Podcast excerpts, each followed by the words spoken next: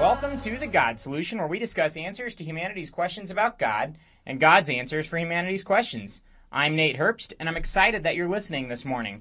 Just like last week, we're going to be delving into the issue of politics. It's not the typical theme of this show. Usually we talk a lot more about the evidence for faith in Jesus Christ. Today, we're going to be talking about politics and how we can be conscientious voters. Last week, I talked a little bit about politics from a Christian perspective, from a biblical perspective, talked about the need to be politically involved and the need to be good stewards of all the different freedoms and gifts that God has given us. That includes the ability and the freedom in this country to be involved in the political process. I also talked last week about how the separation of church and state, the establishment clause in the Constitution, is not intended to limit our religious freedoms, rather to protect them, and how there is no separation of church and state in the Constitution. I encouraged you, whatever your faith, to be involved in the political process. This week, as promised, I'm going to go into some of the values that can lead us as we decide how to vote next week. Yep, the election is just a very short week and a half away, and I hope that this show will give you some great perspective as you head to the voting booth, if you haven't voted already. And as we get started, I wanted to begin by saying yet again that I am not going to be endorsing any candidate today. I'm not going to be talking specifically about either of the two candidates. I plan to leave that for the last show before Tuesday. So this week, I'm going to talk more about values and how we can decide who we should vote for. So it'll be a lot more objective. There won't be a subjective perspective today, so to say. It will be a lot more concerned with the big issues. And I plan to discuss 10 specific values that I think should be considered when we vote.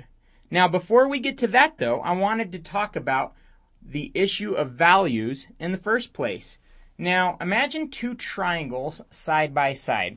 This analogy or this description comes from Summit Ministries, and it's very good, I believe. And they put it this way Imagine two different triangles. The first triangle has as its first layer, and each one is divided into three layers. And that first triangle has as its first layer actions, desires, what we think, what we do, what we like, desires, things like that. The second layer of that triangle would be values. In other words, this type of person values what they value because of what they find themselves doing and because of what they find themselves liking. Now, because of those values, they then, and this goes to the top tier of that triangle, decide how to look at the world. So, this is the typical secular perspective and how the typical secularist develops a worldview. They decide what they value based on what they happen to be doing and what they happen to find fun.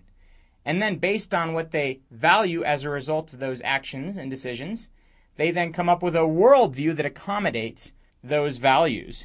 You can see the subjectiveness of the secular perspective on a worldview. It's extremely subjective. Now, on the flip side of the coin, we have what I would call a truth based worldview, where the worldview, which is the perspective on the world, is based on what is true. That's the foundation. And then I value accordingly what I value based on what is true and real about the universe. And then based on those objective values, I decide how to act and live my life.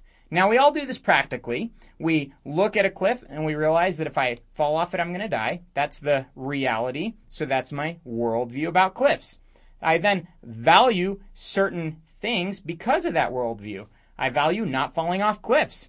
And because of that, I decide how I'm going to act around cliffs. I'm not going to get too close to the edge of the cliff. So you can see how a truth based worldview begins with truth, which then works towards values, which then works towards actions and decisions.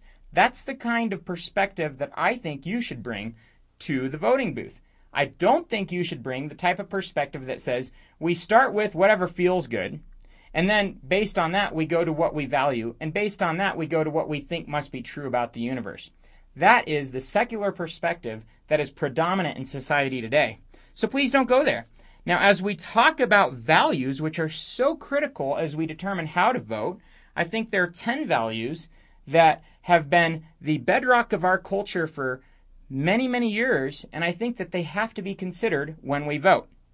The first of those is limited government. Proverbs 20:28 says, "Love and faithfulness keep a king safe, and through love his throne is made secure." I believe that a government should exist to put the good of the people first. That, by definition, is what love is. It's putting somebody else's good above your own. And when a king or a president or a nation puts its people's good above its own, that is leading in love, as the Bible says is important. That's the conservative principle of limited government. The U.S. Declaration of Independence states, We hold these truths to be self evident that all men are created equal, that they are endowed by their Creator with certain unalienable rights, that among these are life, liberty, and the pursuit of happiness, that to secure these rights governments are instituted among men, deriving their just powers from the consent of the governed, that whenever any form of government becomes destructive of these ends, it is the right of the people to alter or abolish it and to institute new government, laying its foundation on such principles and organizing its powers in such form as to them shall seem most likely to affect their safety and happiness. In other words, the government exists to protect its citizens, not to control or domineer its citizens. The U.S. Constitution and its first 10 amendments, what are called the Bill of Rights, exist to protect your freedoms from the government. So these are what people have typically called negative rights. In other words, they describe what the government cannot do to you. And this is the only type of right that the government has any place giving. The government can't give you what is called positive rights, or it can't say that the government owes you something because the government then would have to take it from somebody else to give it to you. In other words, there would be an inequality. So the only kind of rights that the government has any right to ensure are negative rights, protections. The government won't do X, Y, or Z to you. It will protect you to give you an equal playing field. This is what we talked about last week as an equality of opportunity, not necessarily an equality of outcome. The first 10 amendments, uh, First Amendment, government cannot limit religion, speech, press, assembly, or petition. The Second Amendment, the government cannot prevent you from bearing arms. The Third Amendment, the government can't force you to provide your home for room and board for soldiers. The Fourth Amendment, government can't search or seize your property without reason. The Fifth Amendment, government can't deprive you of due process of law. The Sixth Amendment, the government can't deprive you of legal protections in criminal prosecutions. The Seventh Amendment, the government can't deprive you of legal protections in significant civil cases. The Eighth Amendment, the government can't deprive you of the right to bail or submit you to cruel and unusual punishment. The Ninth Amendment, the government can't deprive you of your inalienable human rights. In the Tenth Amendment, the federal government can't deprive states and individuals of their rights. I just stated the first 10 amendments to the Constitution, the Bill of Rights, and they are all negative rights. In other words, they're telling you that the government cannot infringe upon you. They're preserving your freedom. That's what we call a limited government. Negative rights protect you, while the concept of positive rights attempts to tell you that you are owed something, that you have an entitlement. Positive rights, again, like I said a minute ago, are by nature difficult to support because if you're owed something from the government, then somebody else must be robbed of that to give it to you. In other words, there would be an inequality. So good government isn't going to create this necessary inequality, robbing one to give to another, but instead it'll protect all people from infringement by the government. That's the principle of limited government, and it's a value that I think you should look for in the candidates that you vote for. They should be proponents of a limited government, not a large government. Personal freedom is inversely proportional to the size of government. Did you get that? Personal freedom is inversely proportional to the size of government. Therefore, limited government is necessary. So I vote for candidates that recognize the need to keep government small. Personal freedom is important, as we just discussed. Remember last week I talked about the difference between somebody that is self controlled and needs no government to enforce legislation upon them versus somebody that is externally controlled that needs to be watched very carefully. See, if we're self controlled, we're not going to have to have anyone peeking over our shoulder. Whereas if we have no self control, we will have to be limited by a government. Romans 14:12 tells us that each of us are accountable to God for how we live. And a good government will preserve that freedom so that you can do what is right where they don't limit you or coerce you, but allow you to live a just and good life without fear of their retribution. Government exists to protect you so that you can accomplish the most that you can with your God given talents and abilities. It should not exist to deprive, punish, or limit you in order to benefit somebody different. Because of the need for personal freedom, I vote for candidates that protect personal freedom within the guidelines of moral and ethical laws, and we'll get to more of that in a minute, especially freedom from government overregulation. Third, the third value that I value highly when I consider who to vote for traditional values that have stood the test of time. The re engineering of the moral fabric of our nation is eroding the foundation that it rests upon. This country was founded on and made great by a commitment to Judeo Christian values. It's in our history. Go check it out. The modern secular humanist agenda, and I've talked about this before. You can go to GodSolutionShow.com and hear what I've said about the secular humanist movement, but the modern secular humanist agenda has attempted to override all of that and it has often succeeded, but it is leading to a society that has lost its bearing. Just recently, here in Colorado, 17 year old Austin Sigg viciously murdered Jessica Ridgway right here in Colorado. This was a tragic story, and having two beautiful daughters of my own, I can't imagine what that family is going through. And I pray for them that God would comfort them. But we can't help but notice the fact that this young man grew up in a society that says do whatever feels good. There is no absolute truth. Morality is different for each person. Now, when society teaches those things, people tend to obey those things. And when people obey those things, they do exactly what Austin Sigg did. They do whatever feels good to them, even when that involves hurting another human being. They believe that there is no absolute truth, that they won't be accountable to God. So they do whatever feels good to them, without fear of accountability in an absolute sense.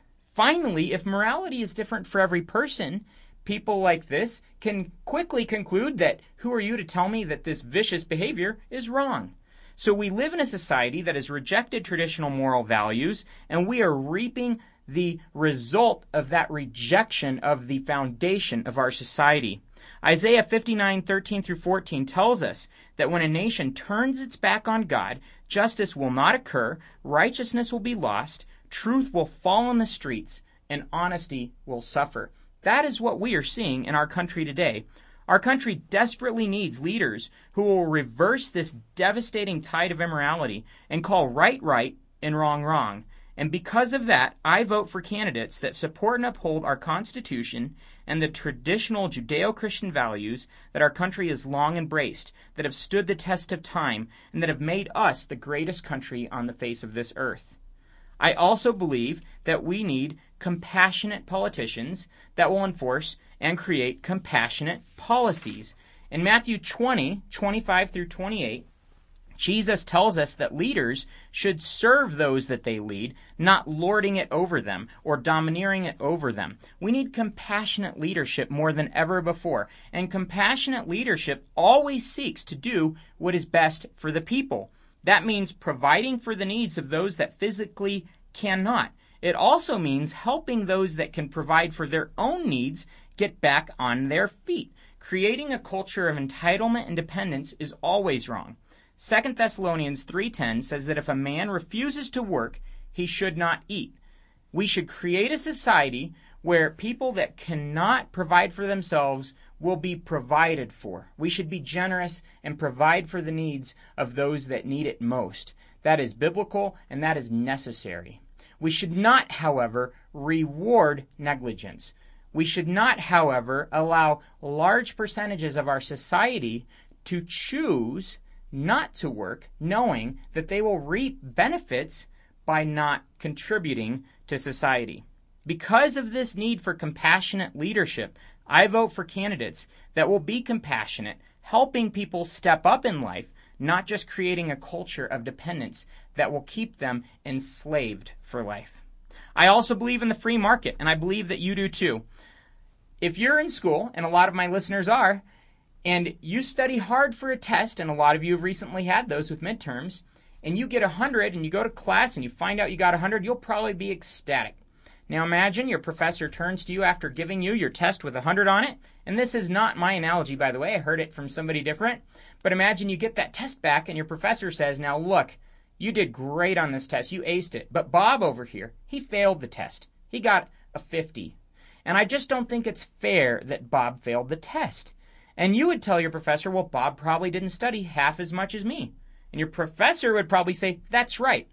But because he failed the test, and it's just not fair that he fail, I gave him 75% by taking 25% from your test grade. So you each get 75%, everything is equal.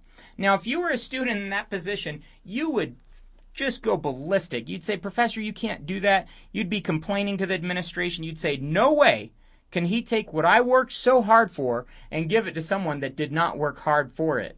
Now, if you agree with that example, I would have to say that you believe in a free market system where each person should be rewarded for their own diligence and hard work. I grew up in Romania, which spent a few decades in communism. It went from being one of the richest countries in Europe to being one of the poorest countries in Europe in a very short matter of time. When I was there, it was a socialist country. They had social health care. It was the worst health care you could possibly imagine.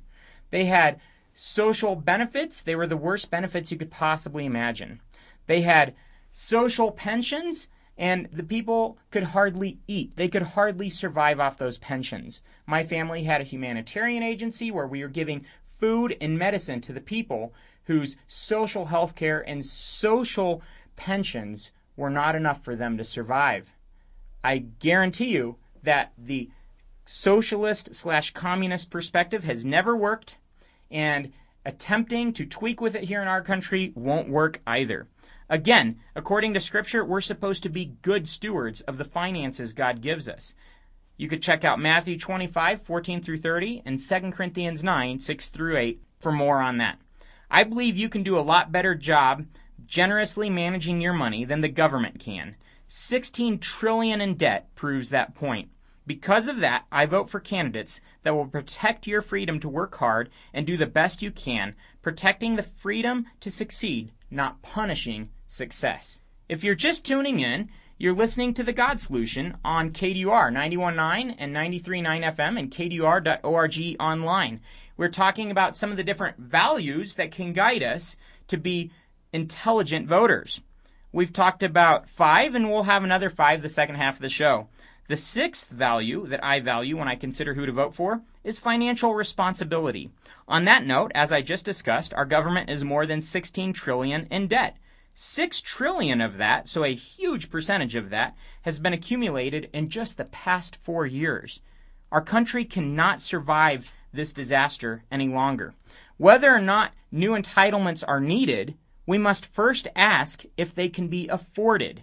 Hosea 8 7 tells us that when you sow the wind, you'll reap the whirlwind, and that is what we are seeing in our country now. It remains to be seen if we can recover from this financial disaster. And because of that, I vote for candidates that are committed to protecting our country by being financially responsible and making sure we don't go bankrupt. National defense is a value that I think all of us should value. Romans 13:7 tells us that the government exists to punish wrongdoers and to protect those that abide by the law. That involves securing our borders so that we know who's coming in to make sure that they are law abiders, not law breakers. We shouldn't allow people to cross illegally into our country while we do not let those trying to come in legally come in easily. In other words, we should secure those borders we also need to protect this country from international and national threats. For example, when Obama, based on a lot of Bush's hard work, killed Osama bin Laden, we took out a huge international threat. That was a wonderful thing for President Obama to do, and I congratulate him for that. I believe that our president should protect us from international and national threats, and because of that, I vote for candidates that will protect us from threats both here and abroad. Number 8, ethical government with moral common sense. Deuteronomy 1:17 says, "You shall not show partiality in judgment. You shall hear the small as well as the great." We need to have a country founded on ethical and moral laws that make good common sense. The government should make good ethical and moral laws. That's why we must vote for good congressional candidates that have the best interest of all Americans in mind. The government should be honest, transparent, and full of integrity. That is why I vote for candidates that are honest, transparent, and full of integrity who have the most ethical positions. I'll close in just a minute with an ethical position that I think cannot be ignored by any serious voter. Before we get there, though, I want to talk about value number nine. That's justice. Proverbs 29:4 says, By justice a king gives a country stability, but one who is greedy for bribes tears it down. The government should carry out and enforce the good, ethical, and moral laws it creates. Remember Romans 13, 1 through 7. The government exists to punish evildoers. That means we need a judicial system that will uphold good laws and enforce good laws, not quote, legislating from the bench. It is important to vote for candidates that will appoint those kinds of judges to the courts. Who is going to get appointed to the courts is nearly as important as who is going to get elected as president. Because of that, I vote for candidates that will be tough on crime, who will justly enforce our laws, and who will not put people on the courts who will legislate from the bench. Finally, the value that I consider most important and what I wanted to end these 10 values with is respect for life. Science tells us that life begins at conception. All life is made up of cells, all life develops according to a genetic code, all life interacts with its environment, all life responds to stimuli, all life metabolizes energy, all life needs water, all life eliminates waste, all life maintains internal equilibrium, all life grows, and all life eventually reproduces. All those criteria of life are present in the fertilized egg from the moment of conception. We know from its DNA it's a human life, a living human being from the moment of conception. That's what science tells us. And yet again, the Bible agrees with the science that life begins at conception. You can check that out in Psalm 139. The bottom line, though, is that the unborn baby is a unique living human individual. At 18 days, it has a beating heart. At 21 days, its circulatory system begins functioning. At 28 days, the eye, ear, and respiratory systems function. At 42 days, it has brain waves, a skeleton, and all of its reflexes. At 8 weeks, all of its body systems are present and functioning in some capacity. That's when most abortions occur, ending and killing a living human being. 50 to 75 million babies have been killed in our country since Roe v. Wade. And I hope I'm not stepping on too many toes right now. But you cannot just turn the other way when facing such a tragedy. On a side note, Roe is now a pro life advocate, having seen the light.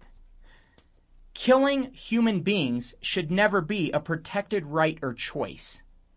And any candidate that feels it is a protected right or choice to kill other human beings should not be in politics.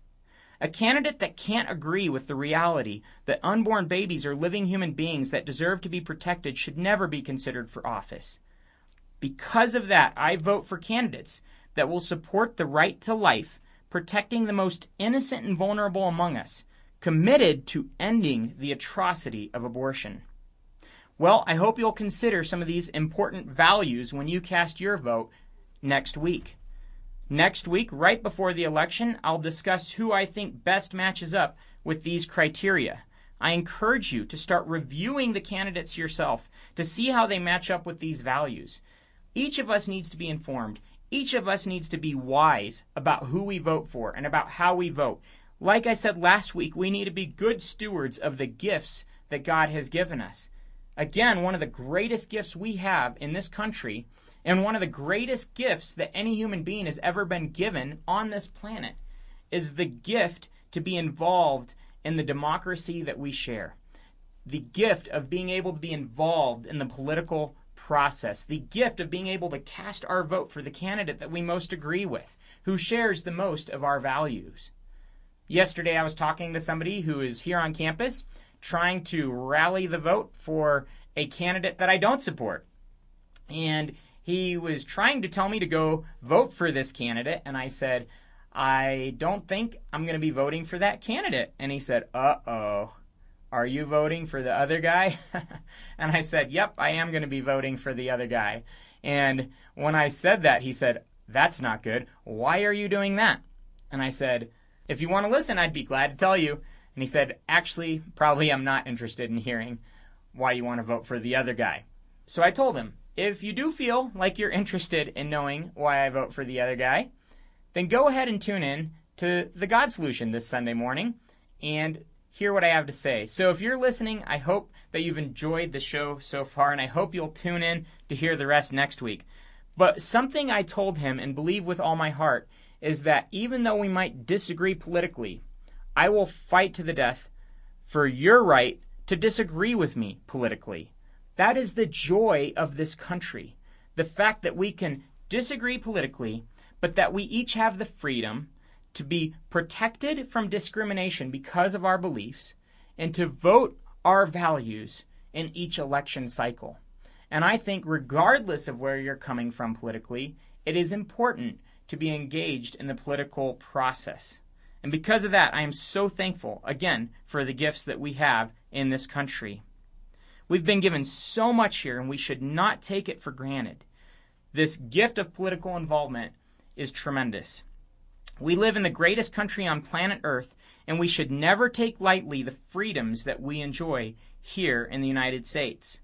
So, recapping a little bit about what we talked about today, we didn't discuss any particular candidates, but we talked about some different values that should guide us as we vote.